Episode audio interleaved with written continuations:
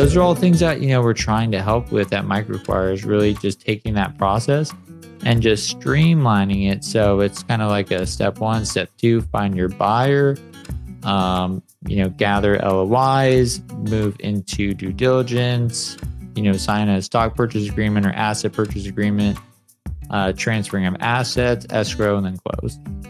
And then there's a thousand other ways to do that, but I think the more that we're able to streamline it, um, will just make the process e- easier for both buyers and sellers. Welcome, everybody. I'm Mark Peter Davis, managing partner of Interplay. On this podcast, I interview innovators about their strategies, industries, and decisions.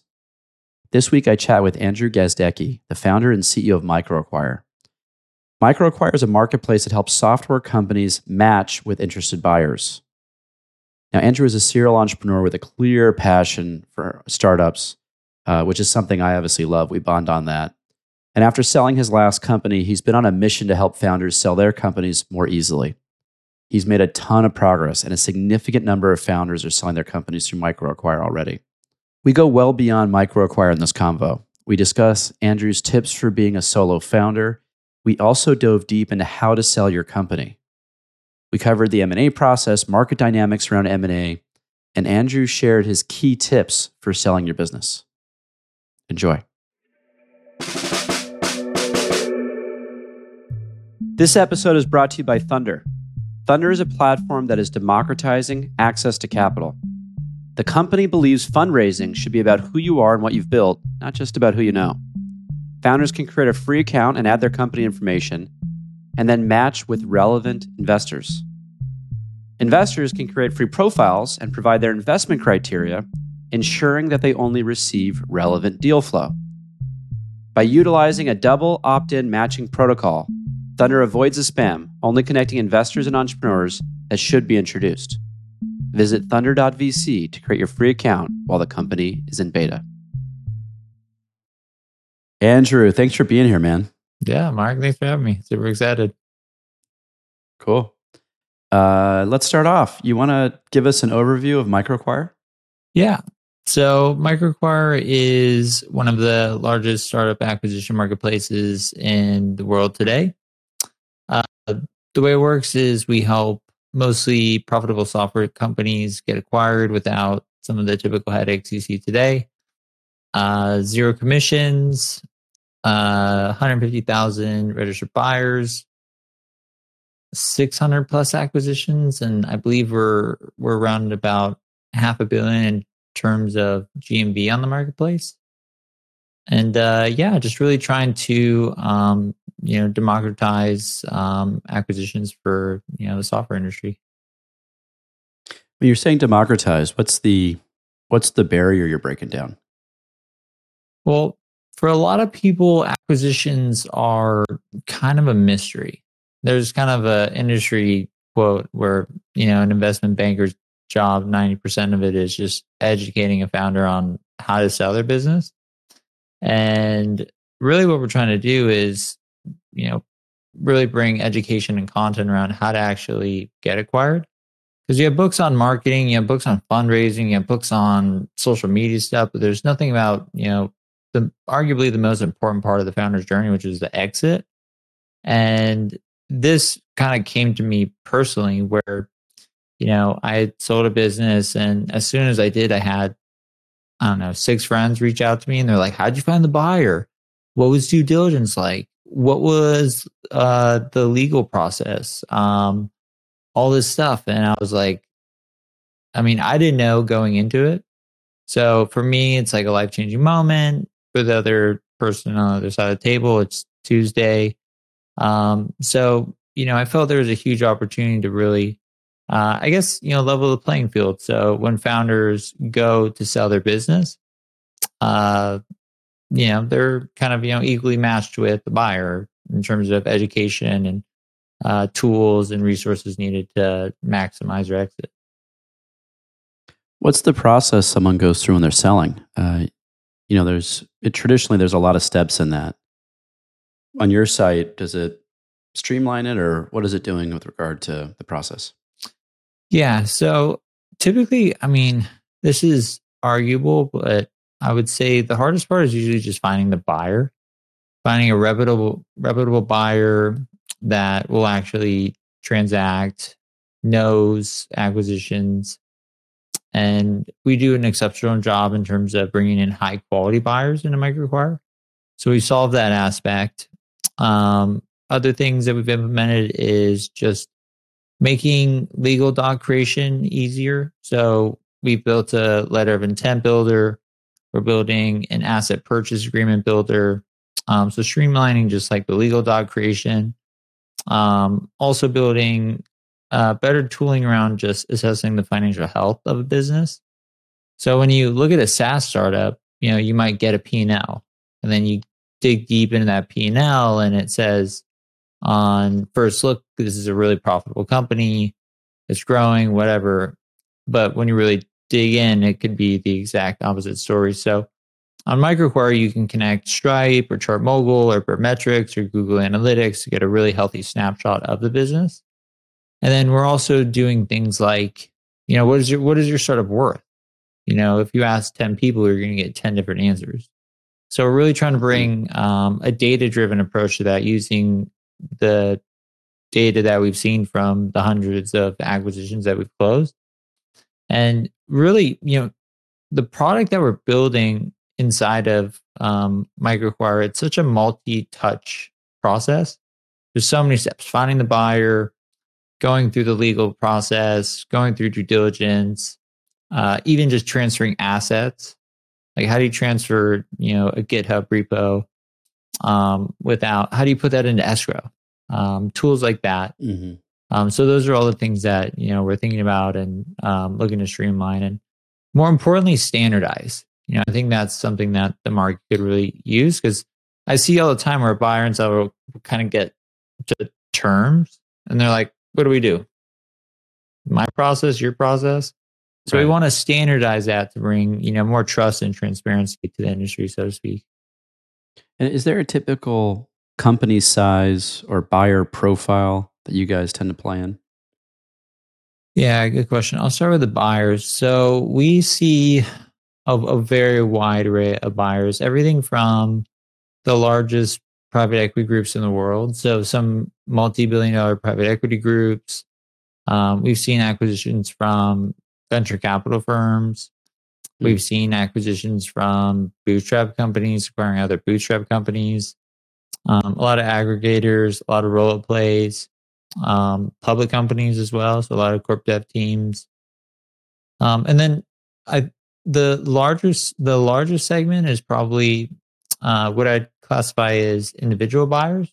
So these are people where, you know, a startup, you know, typically when you launch it would be think of an idea, you know, go, it still is that way, but, um, you know, some entrepreneurs maybe they've had a su- successful exit um, a liquidity event at another company and they're just looking to buy a cash flowing business so that's other another large segment so we see a pretty wide array so you can get strategic offers and then financial offers and then um, individual buyers as well very cool um, now you mentioned this is specifically tailored for software companies which i get it makes a lot of sense. I'm sure the, the legal varies by industry. There's different considerations.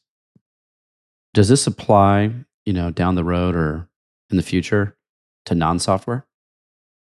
To all the others? Yeah, I mean, yeah, I there's so many small businesses. I mean, the way I'll put this is, you know, the ultimate goal for MicroAcquire. I don't know um, how long this will take, but we want to be the marketplace where you can buy and sell any type of business. So we're starting with software companies because it's so much easier to do online. You know, getting financial metrics in terms of revenue and expenses is so easy because everyone's already using and adopting tooling that just makes gathering that info um, really easy. But let's say we wanted to move into Main Street businesses. Um, you know a lot of those businesses don't have a p&l they don't have you know mm-hmm. accurate financial records they don't have you know um you know knowledge on how to sell their business and so that's a market that we're definitely eyeing and i'm excited to enter into it at some point but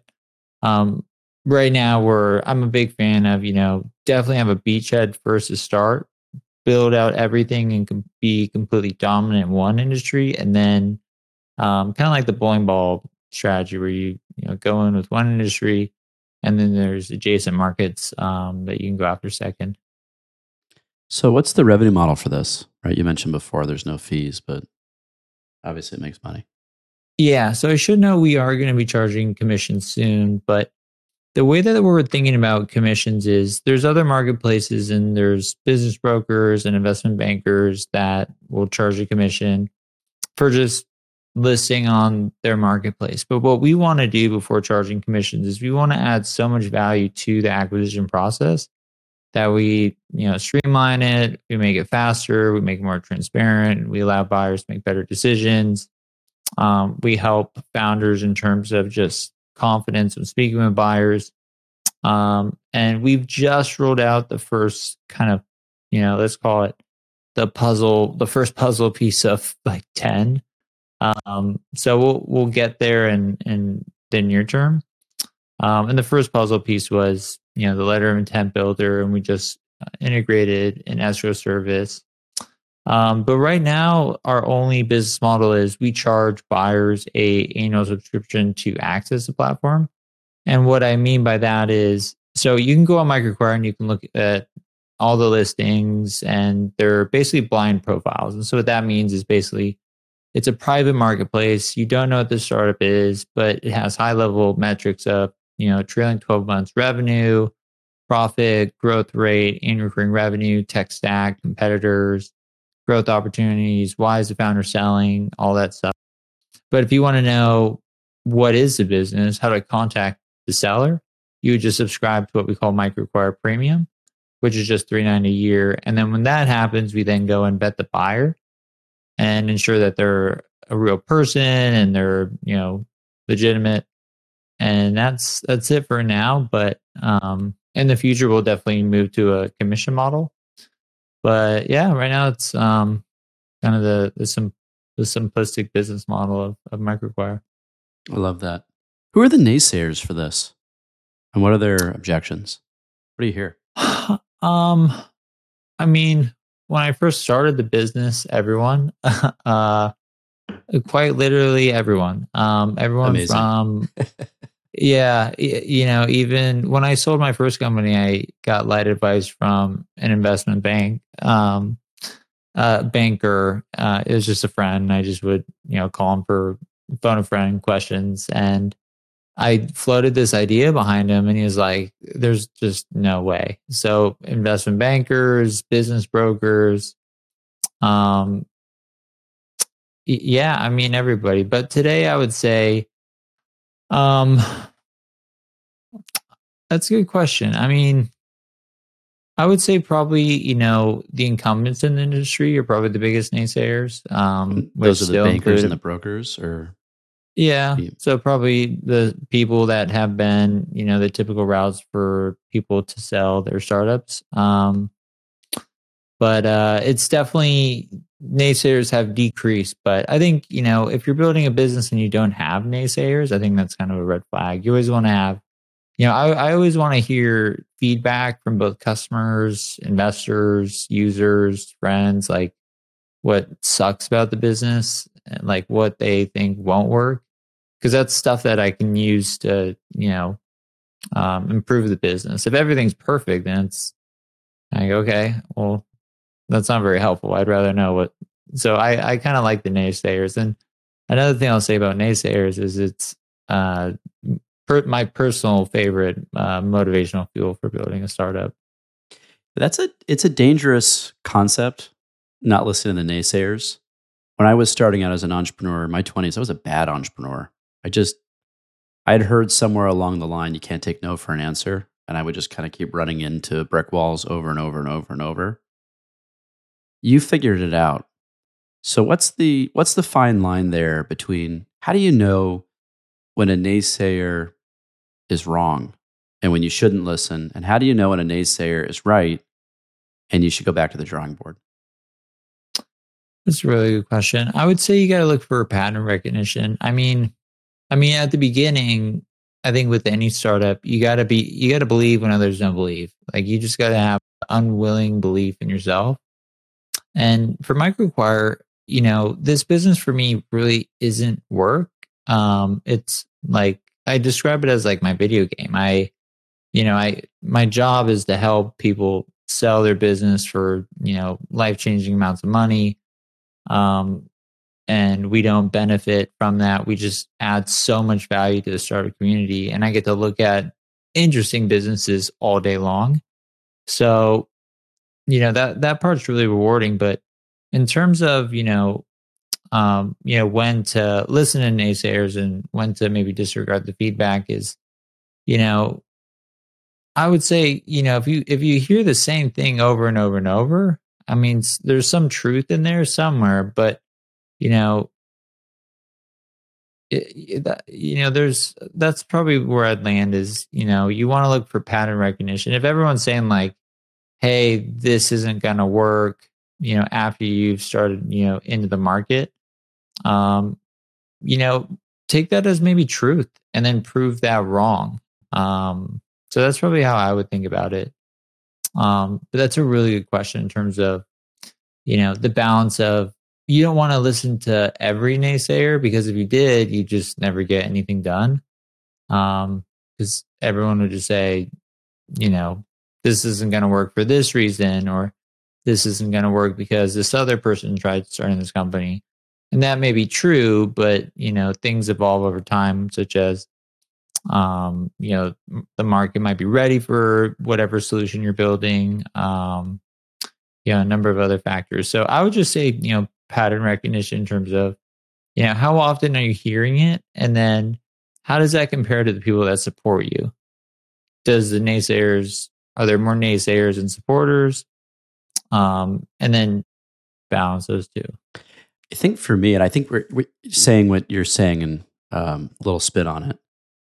What changed for me when I went from kind of being a bad entrepreneur to a fairly decent one was realizing that when I had the naysayers, they were saying there was a wall in front of me, but they weren't saying that the deal was impossible or the venture was impossible. They were framing the experiment I needed to do. They were saying, even though they didn't know it, they were saying, hey, this will never work for that reason. And then I would start setting up, once I got better at this, I started setting up experiments to test those things. The idea of determining whether or not they're right because I couldn't tell the difference between the naysayers who, who are correct and who are wrong.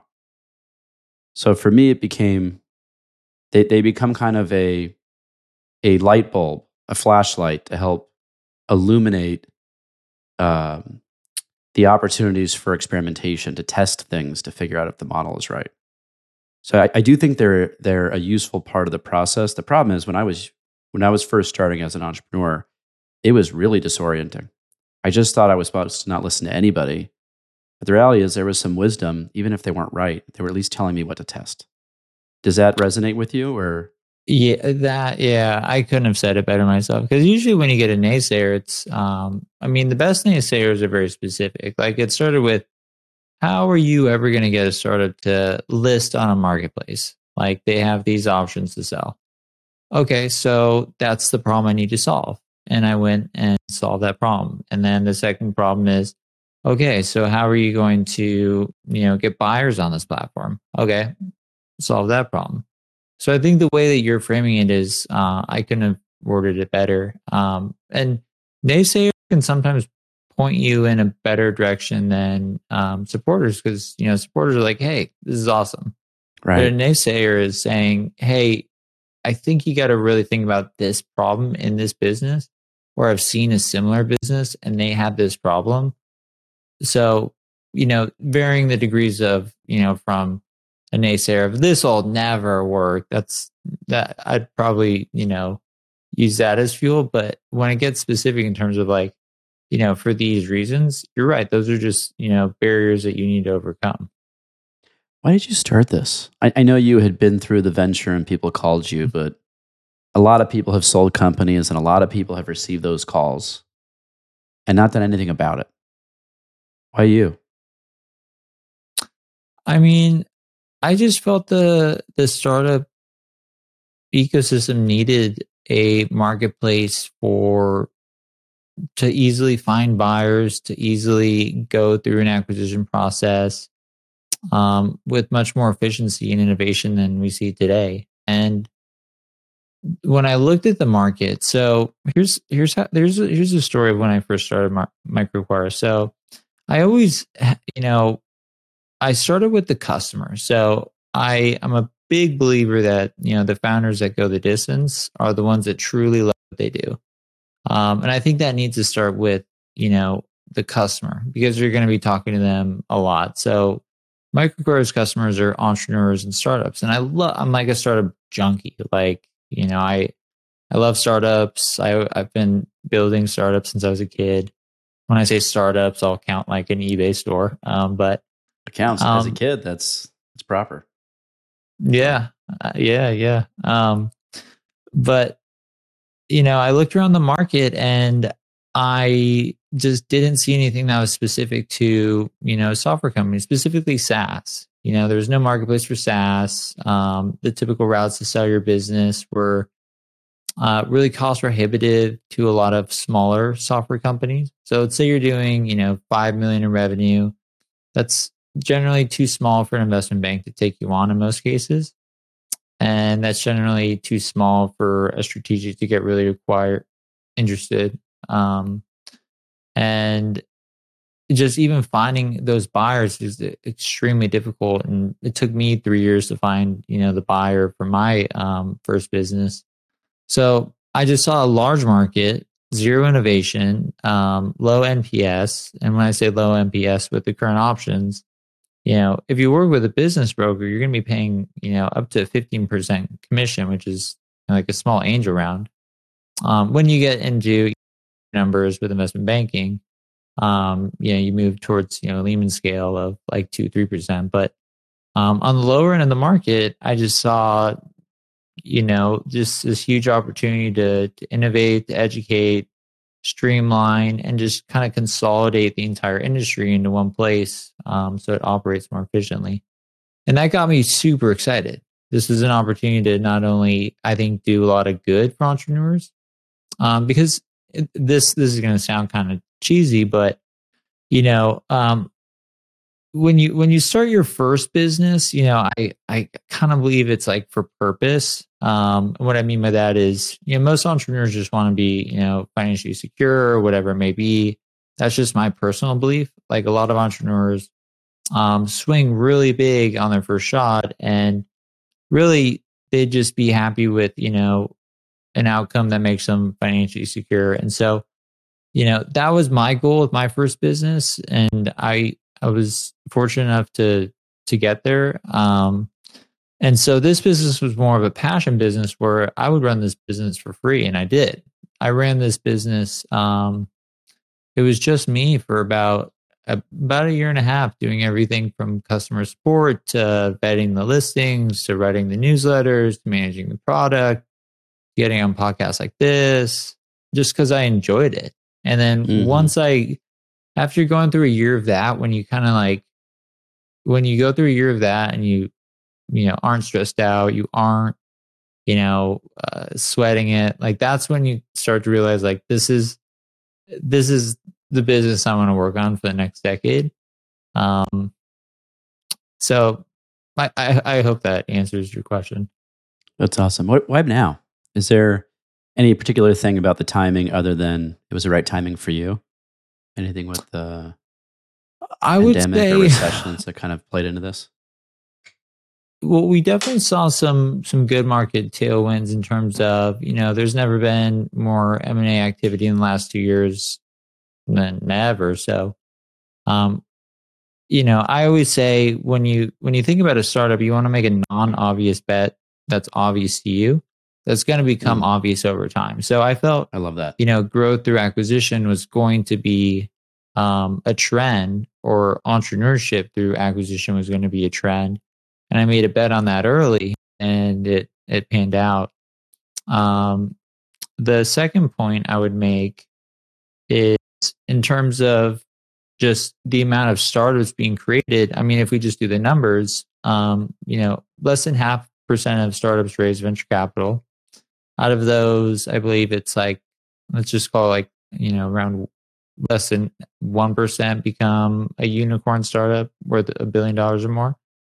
Um, so there's you know m- millions of startups being created not just in the United States but globally. So MicroAcquire is you know facilitating acquisitions now and I I believe you know 50 plus different countries. Um, so that was kind of like the bet I made where startups have been democratized. People are going to be foregoing um, uh, venture capital and really just looking to build, you know, sustainable, profitable businesses.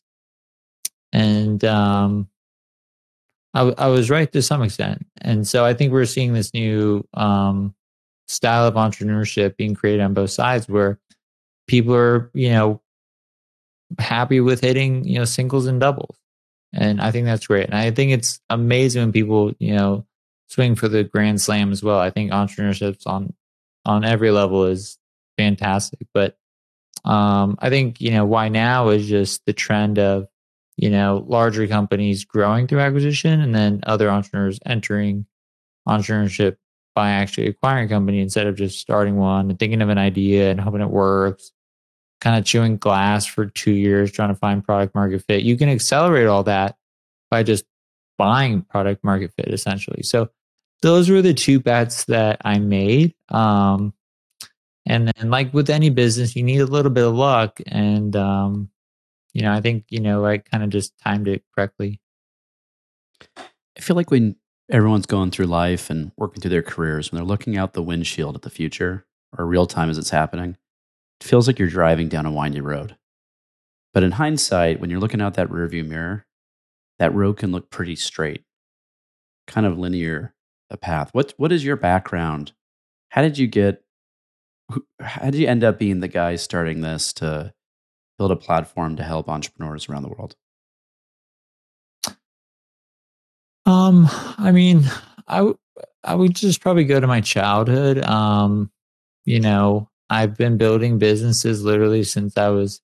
We should probably classify businesses as again, eBay store counts as one if it does. Right. Ventures um, of some sort. Yeah. Um, you know, I've I've always just been, you know, a big fan of creating businesses. I was just that weird kid that just was when everyone was, you know, collecting baseball cards, I was selling them. Um, you know, I uh, started a company in college. I went into college. I went to CSU Chico State, uh, also Harvard of the West, and uh, that's a joke. If, if I was not catching that, um, and my goal was okay. I got four years to start a company. Like that was my only goal. I knew that you know my personal ambitions of where I wanted to go in life.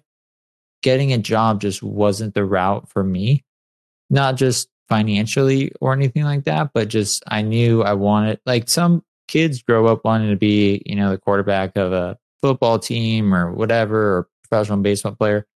I knew pretty young, and you know, if we if my mom did a cameo on this, she could confirm it. But I like openly said I wanted to be the CEO of a company. I wanted to be a business owner. Um, it just I loved that was my sport, and so um, I entered college and I had four years to figure something out. I ended up going five. Um, I'll, I'll, give you a little tidbit on that. But uh, short story there is entered our our entrepreneurship business plan competition every single year. I got fourth, third, second, and then finally first with a business called um, Business Business Apps, but B I Z N E S S apps, um, which was a drag and drop um, no code app, and um, I started that business um, uh, because I had a job board before that that connected mobile developers with businesses, and I kept seeing the same job posting over and over and over.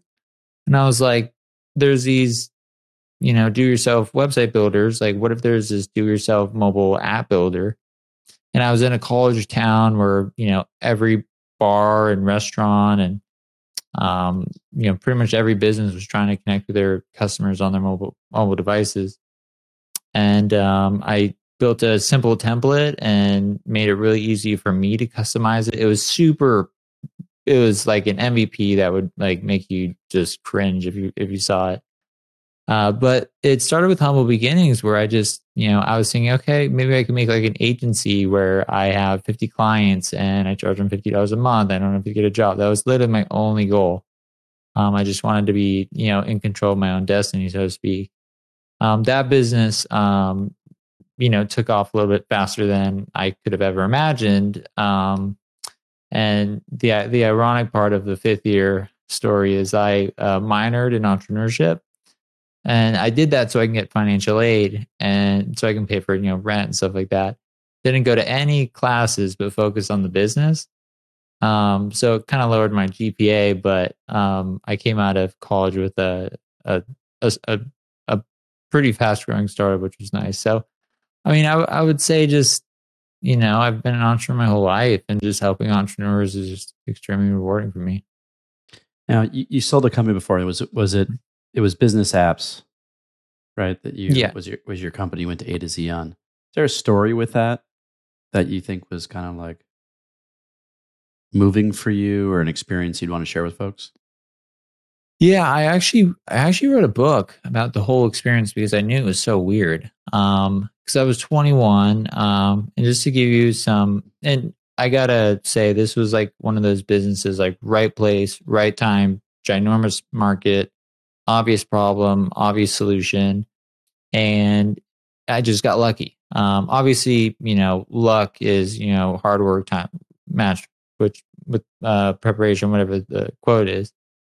And I worked, I worked my ass off for sure. But um, yeah, we we grew from zero to five million in the first three years, um, or first four years or something like that. We only raised a hundred thousand dollars for the business. Um, at one point, we were creating more mobile apps than any other company in the world. So, to give you some idea of the scale, is we when we would do the math, every quarter Apple would release reports like how many apps that they uploaded, and we would just kind of divide by how many apps we uploaded. And at one point, we were supplying five percent of all the apps into the iTunes um, App Store. Wow.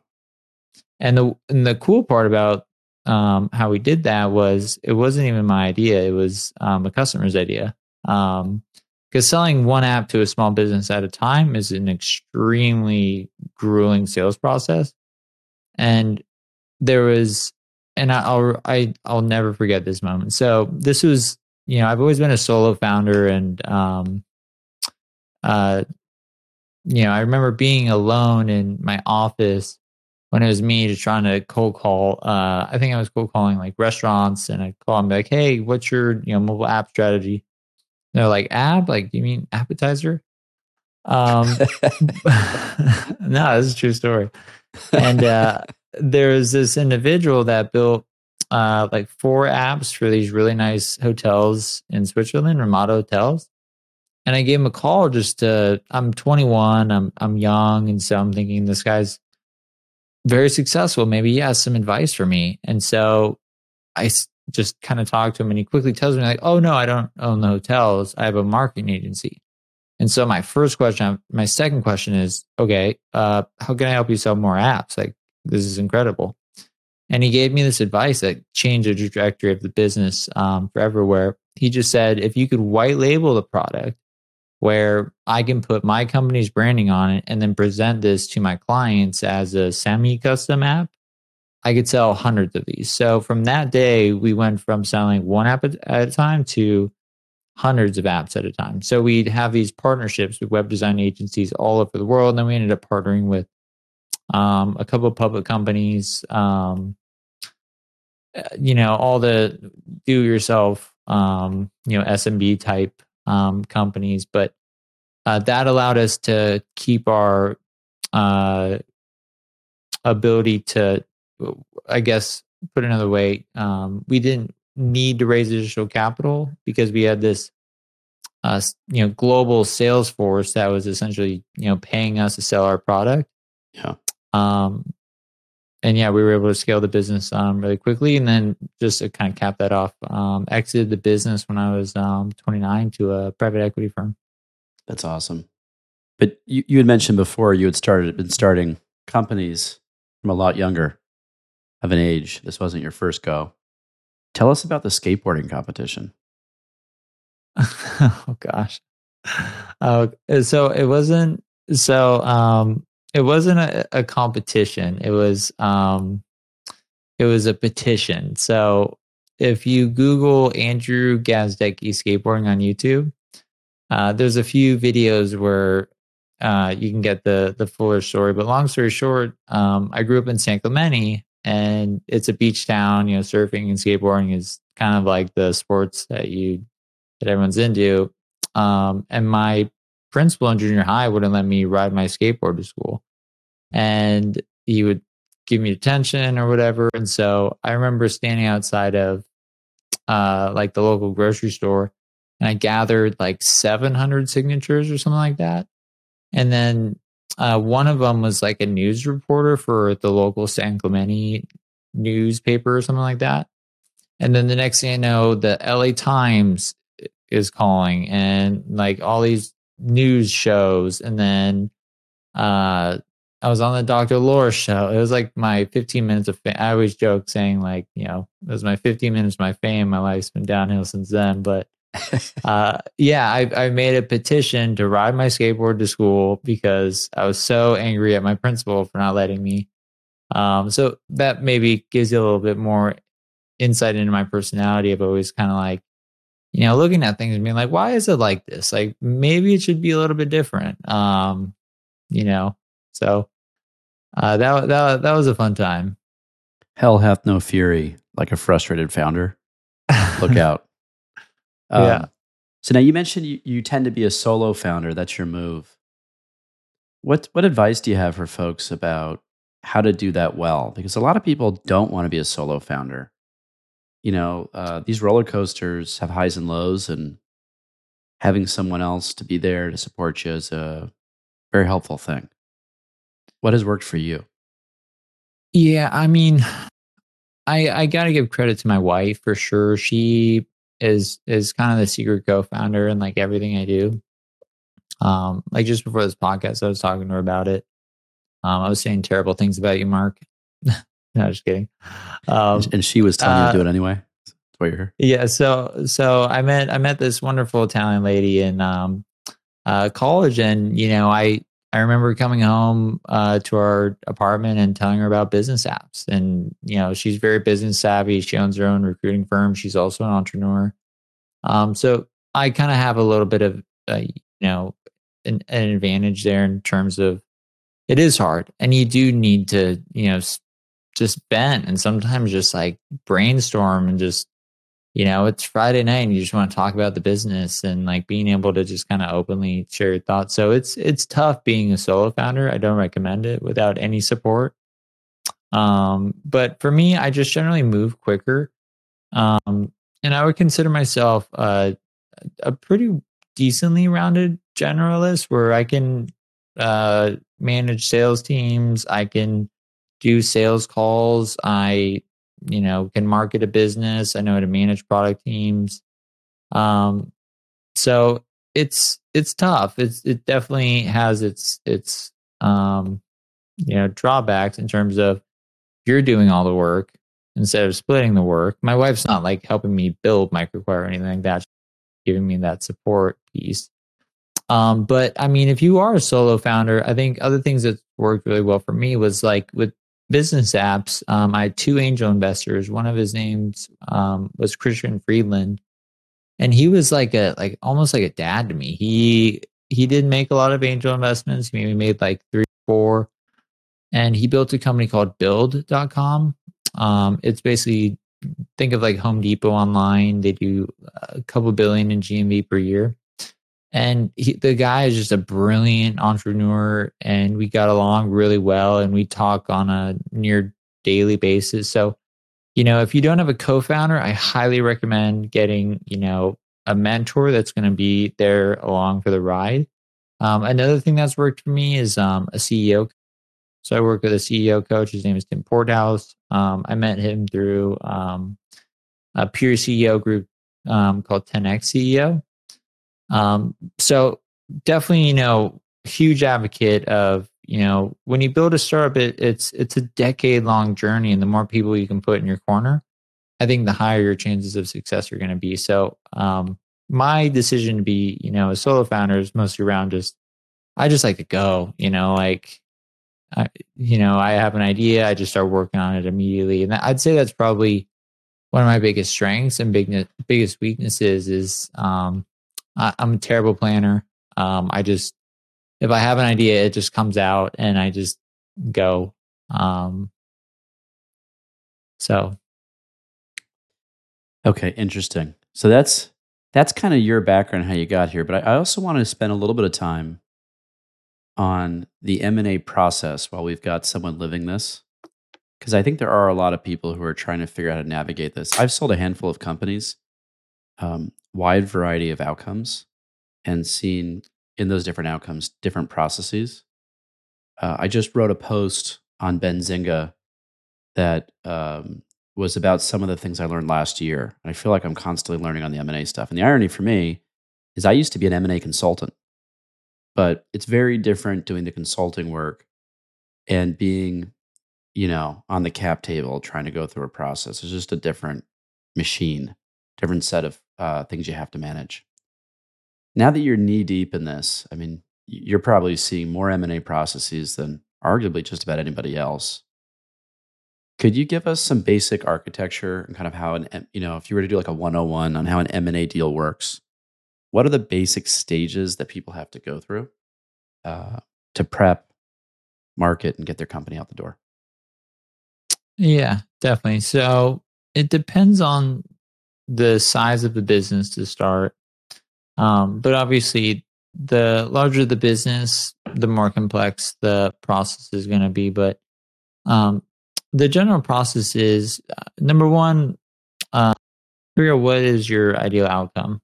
Um, if you have a, a good business, you might have multiple options, and figuring what that is can really help kind of narrow down, you know, your buyers, or at least you really upfront when you're speaking with buyers. Um, and then Number two is just, you know, being prepared and taking, you know, the acquisition process seriously. And what I mean by that is have, you know, a proper, you know, deal book put together, you know, put everything in a data room, um, put together, you know, a sim.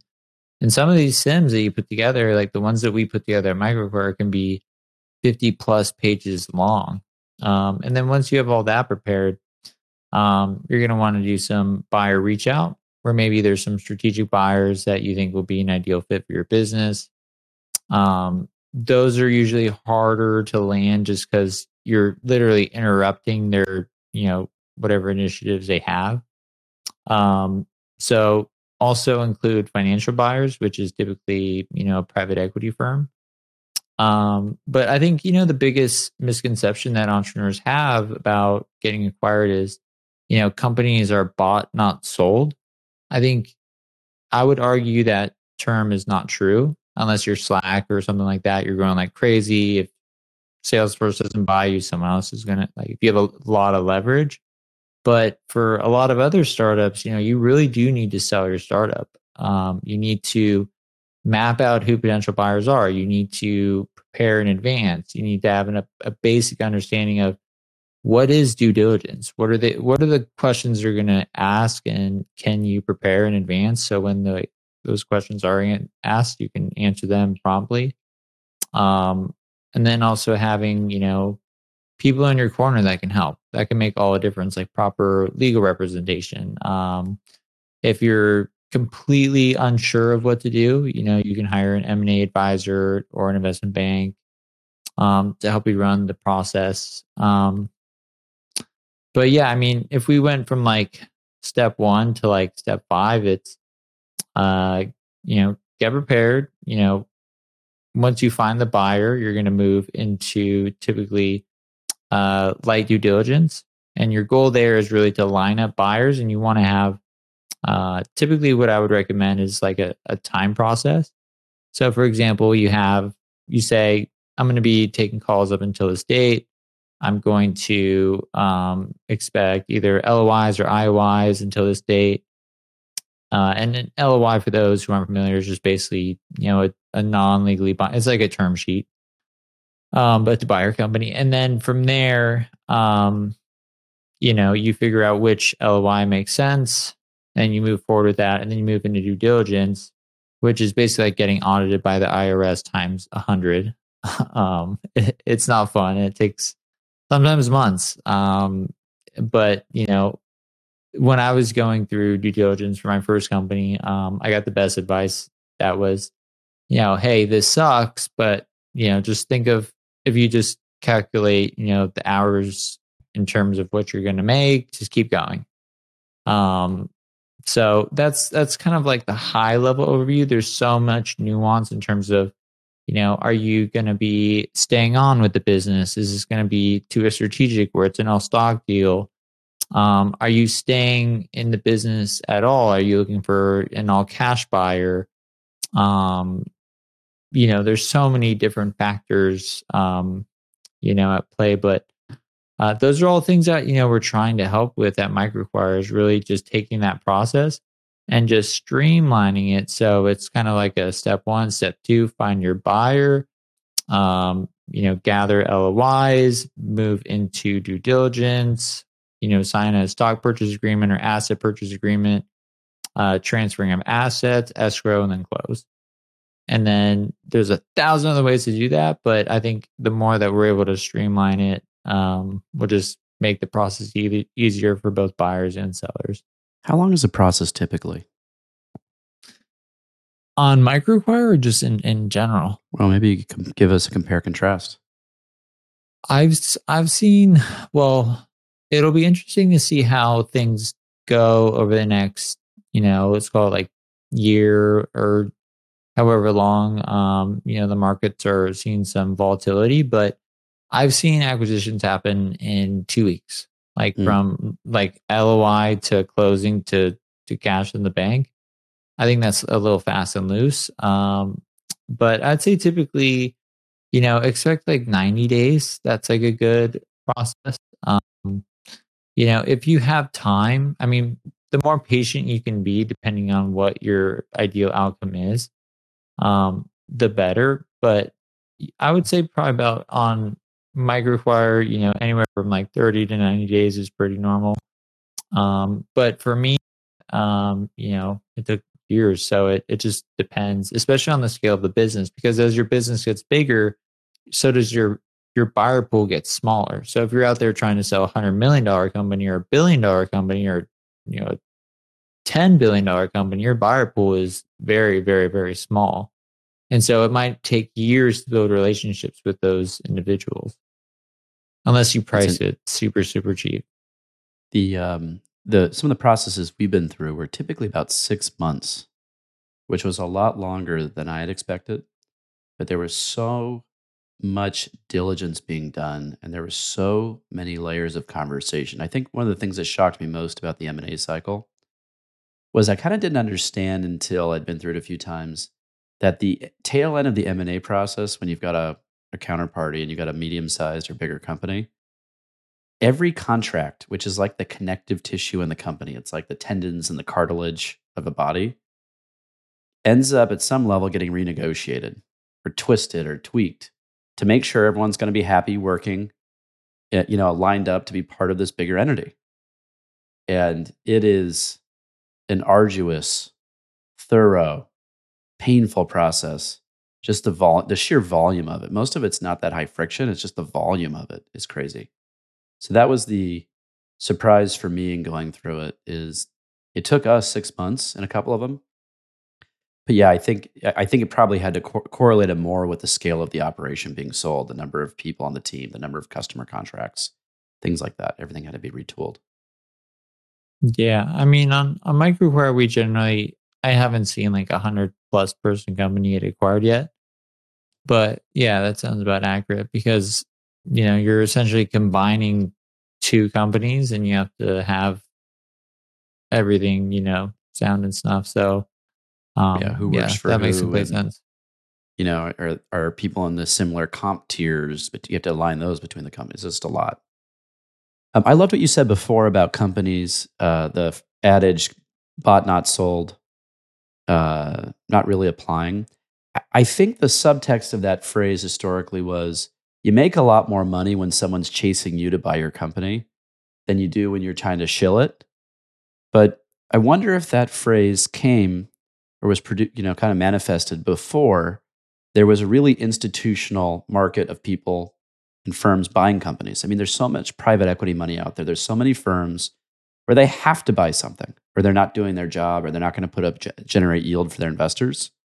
So there's a real motivation for people to buy smart, make smart investments and buy companies, even if they've never heard of you before, you haven't developed that relationship.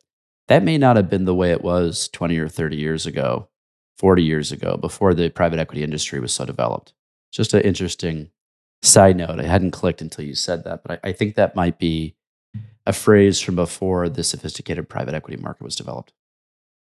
Yeah, I, would, I can say that with 100% certain. Even you know, just thinking about like 10 years ago or even even 5 years even when I even 3 years ago from where I sold my business um you know, when I was approached by the private equity firm that bought my business um you know, I didn't know too much about private equity. I didn't know how many of these firms existed.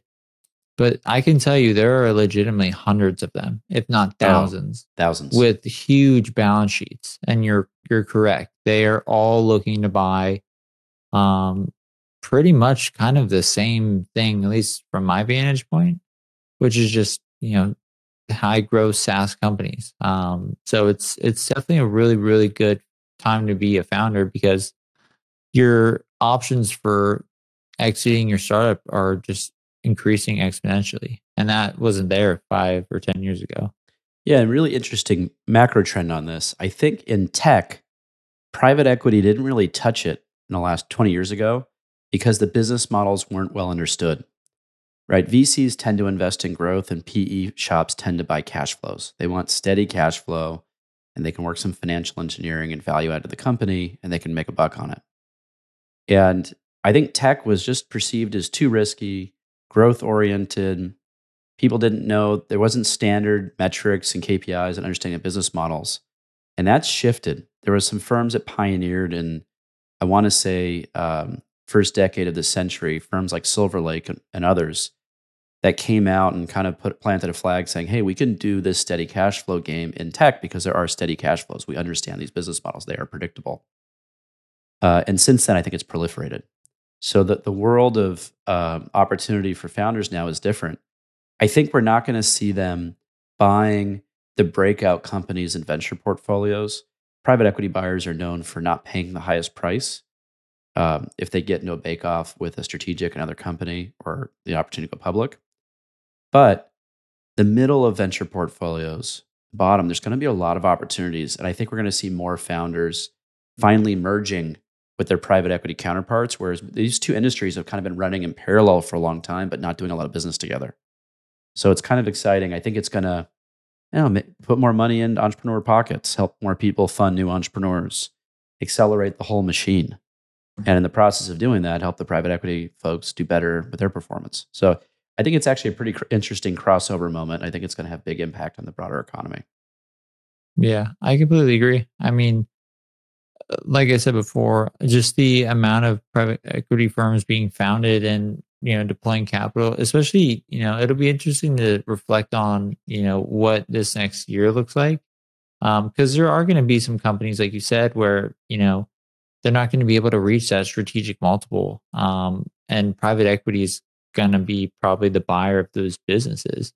And that's not a bad thing. That's you know, great. you are correct in terms that financial buyers almost always pay lower than a strategic buyer, but they're in the business of buying companies. So when you yeah. go to market to financial buyers, you, I've seen deals that are all cash, um, you know, walk away from the business in 30 days, quick due diligence.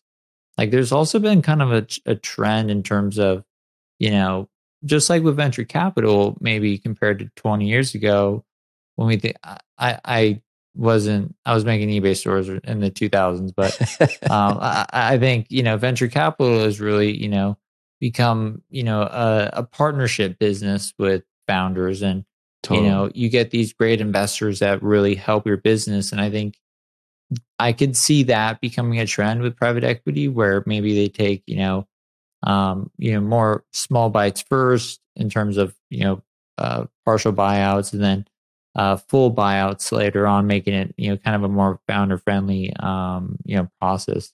That's, that's already starting to happen. Um, but I can see that becoming kind of like the industry norm over time. Yeah. Two comments on that. One, one I definitely want to be clear. I don't think private equity exits are bad. They just tend to be not as high as the strategic, but they're still great for the founders and people do very well. Um, but two, yeah, I think you make a point that I hadn't thought about.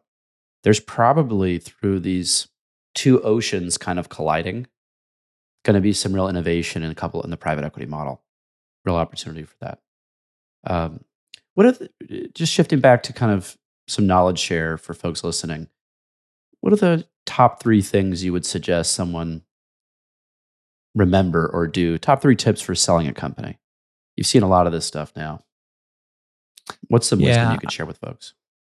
I mean, it's it's all pretty pretty basic, but also complex at the same time. And I think it all comes down to, I mean, the top top three is um, number one. You know, again, I'm assuming your business is, let's say, under you know 20 million. That's kind of what I see the most. So I don't want to speak to above that because I don't see it that often. Um, but be honest. Be you know tr- very transparent with your business. I think you know bring your business in front of buyers with warts and everything. Um you know if there's certain if you haven't raised your pricing if you haven't you know tapped into certain you know uh ways to grow your business um be honest about why are you selling? Um you know understanding that you know this isn't just like buying a car where you just hand the keys and you're gone.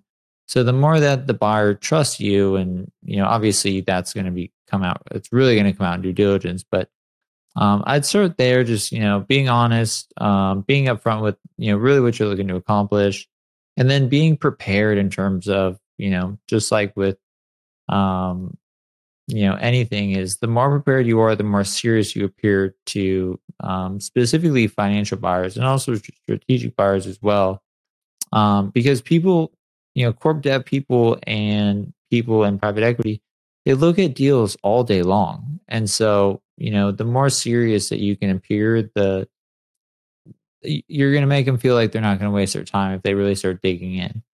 Um, so i would say um, be prepared have a data room have a clean you know uh, three year p&l if you if you have one available. Um, and then also just you know be prepared in terms of you know understanding you know what to expect in due diligence what to expect through the legal process. Um you know how do you how are you going to find these buyers um microacquire is a decent way? Um Sounds like you could help on all, front, all of those fronts, the training as well. we can and another part um about microacquire too is um if you need an m&a advisor or if you need an investment banker or if you need a you know someone to help you with like what is your company worth? Um we have a directory um, within microacquire where you can hire these people to help all the way from uh, legal counsel to tax planning to and everyone involved in m&a transactions. So i would say build your bench be prepared and and just be honest and just understand what your startup is worth. And then in terms of you know when you're actually speaking with buyers don't be afraid to walk away. Like the person who wins in negotiation is the person who cares the least. So you know a buyer is always going to be looking for a way to you know devalue your business just because you know everyone wants a, a deal so to speak. So if you have a certain number in mind and you're not going to deviate from that and it's a realistic valuation stick to that. Um unless it's like 10% low lower and it's you know going to be a great outcome and that extra 10% isn't going to materially change your life um but uh, that that that that'd probably be my my top three. Um, I know it's pretty basic, but you know, I think I think the basics are usually the most important. Totally agree on that. It's good advice. What do you think your industry needs? Right? You're out there putting together a lot of the pieces of this puzzle. What are you not doing that you hope other people will kind of pick up the slack on? Um, I would say just more innovation. I think really with you know acquisitions, just you know, there's there's so much that we can do in terms of using data to help startup founders, you know, really understand what their business is worth. And, you know, sometimes, you know, it it isn't a hundred times annual recurring revenue. Um, you know, that's just not what the market is is currently paying um, to acquire your business. Um, standardization across, you know, legal docs. Like one, I think, you know, one of the most interesting uh, documents that has, you know, been created for the startup ecosystem is the the safe by Y Combinator. Mm-hmm. That had that's that's been used by so many different founders to raise capital. You know, standardizing, you know, an LOI or standardizing, you know, a stock purchase agreement or an asset purchase agreement um, and really just kind of streamlining that whole process. I think that's kind of what's needed to really help um, a lot of different startups get acquired. And then, um, you know, my hope with MicroAcquire is we obviously do work with a lot of sophisticated buyers, but there are a lot of people that are, you know, really starting to get interested in entrepreneurship through acquisition and I think we have the opportunity to, you know, educate and empower people on both sides, which could potentially unlock, you know, hundreds of millions or potentially billions of dollars um, if we're able to create, you know, a flow that builds trust and confidence and helps, you know, both buyers and sellers every step of the way of the acquisition process. So, um, long story short, I would say just, you know, um, more automation, um, you know, really streamlining things, standardizing things, and just making things a little less confusing um, would do the industry a lot of good. We're big believers that entrepreneurs are the driver of a lot of social change. So what you're doing is important. It's helping people kind of streamline, get more done faster. So anyway, thank you for being on, Andrew. We're grateful for your time. Yeah, thanks for thanks for having me on, Mark. Andrew's got a big mission at MicroAcquire. Uh, obviously, I'm super pumped about it. I think this is exactly the kind of thing we need to help moving society forward. Some brief housekeeping. Uh, I'm heading off for vacation next week, little family trip with the kids. Uh, so look for the next pod coming out in two weeks. Uh, and here's my pandering. If you like what you heard, please hook us up with a like or a five star review, and feel free to share with a friend. And you can find me on Twitter at MPD and to hear more of my conversations with innovators, you can subscribe on YouTube, Facebook, or any major podcast platform. Just search for Innovation with Mark Peter Davis.